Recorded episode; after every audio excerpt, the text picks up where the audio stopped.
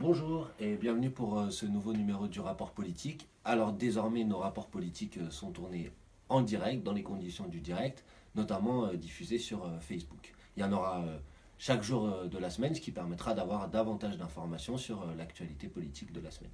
Aujourd'hui, ce rapport politique est consacré au traité d'Aix-la-Chapelle que le président de la République Emmanuel Macron a signé ce matin avec la chancelière allemande Angela Merkel.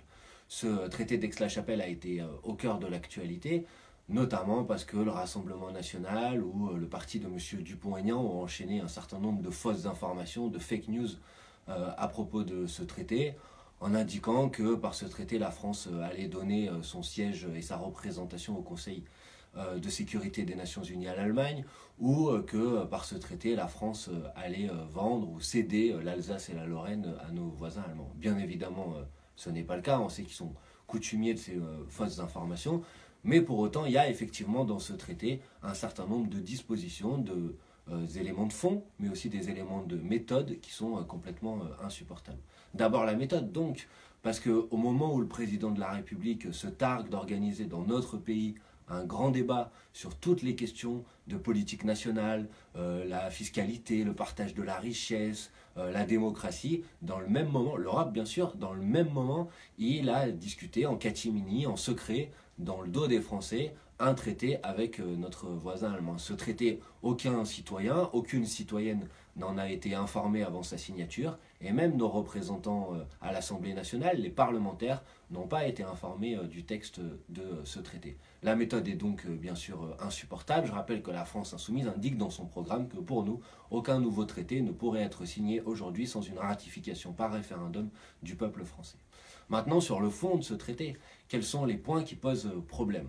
Le premier point, c'est que ce traité entérine, un tête-à-tête entre la France et l'Allemagne en Europe.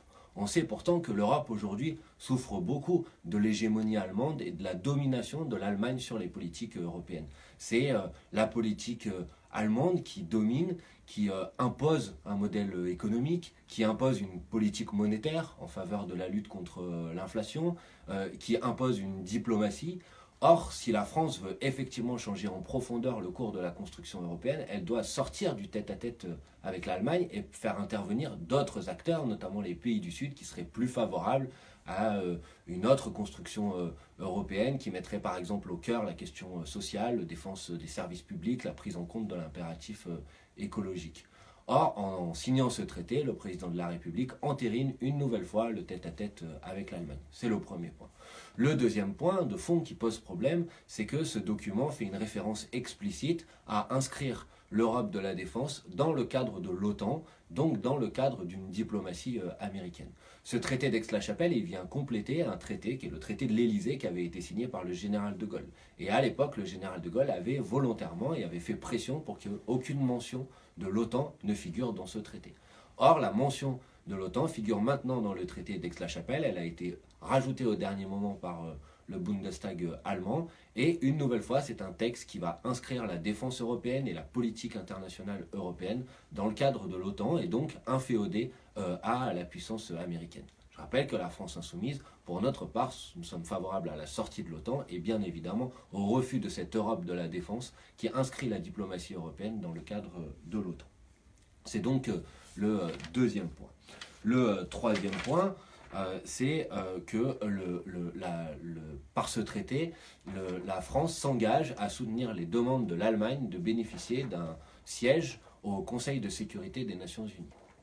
Alors, il ne s'agit pas de donner le siège de la France, mais il s'agit de soutenir euh, les demandes de l'Allemagne de figurer au Conseil de sécurité des Nations Unies. On pourrait dire pourquoi pas, mais si l'Allemagne doit figurer au Conseil euh, de sécurité des Nations Unies, pourquoi pas l'Inde, deuxième pays euh, dans le monde par sa population?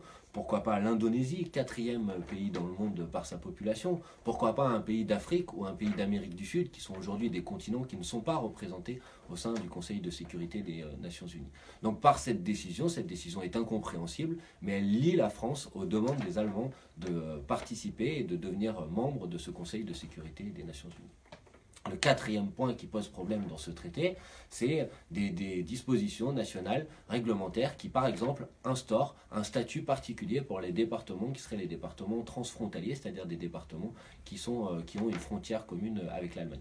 On ne sait pas exactement ce que recouvre ce statut, mais on imagine que ce seront des dérogations fiscales, éventuellement sociales, et donc de commencer, euh, après le dumping social et fiscal qui existe en Europe, de commencer à importer ces logiques de dumping y compris au sein de la République française, entre nos différents départements. Or, nous sommes attachés à la République, une et indivisible, où euh, la loi, la règle est la même pour tout le monde, quel que soit son département et son lieu d'habitation.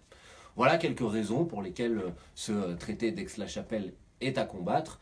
Voilà pourquoi euh, nous l'avons dénoncé, voilà pourquoi nous allons le dénoncer encore, et ça fera notamment, ça sera notamment une partie intégrante de cette euh, campagne européenne. Non, le président de la République ne peut pas engager le peuple français tout seul. Non, il ne peut pas décider seul d'un traité avec euh, l'Allemagne. Non, c'est le peuple qui doit être consulté sur des questions aussi importantes.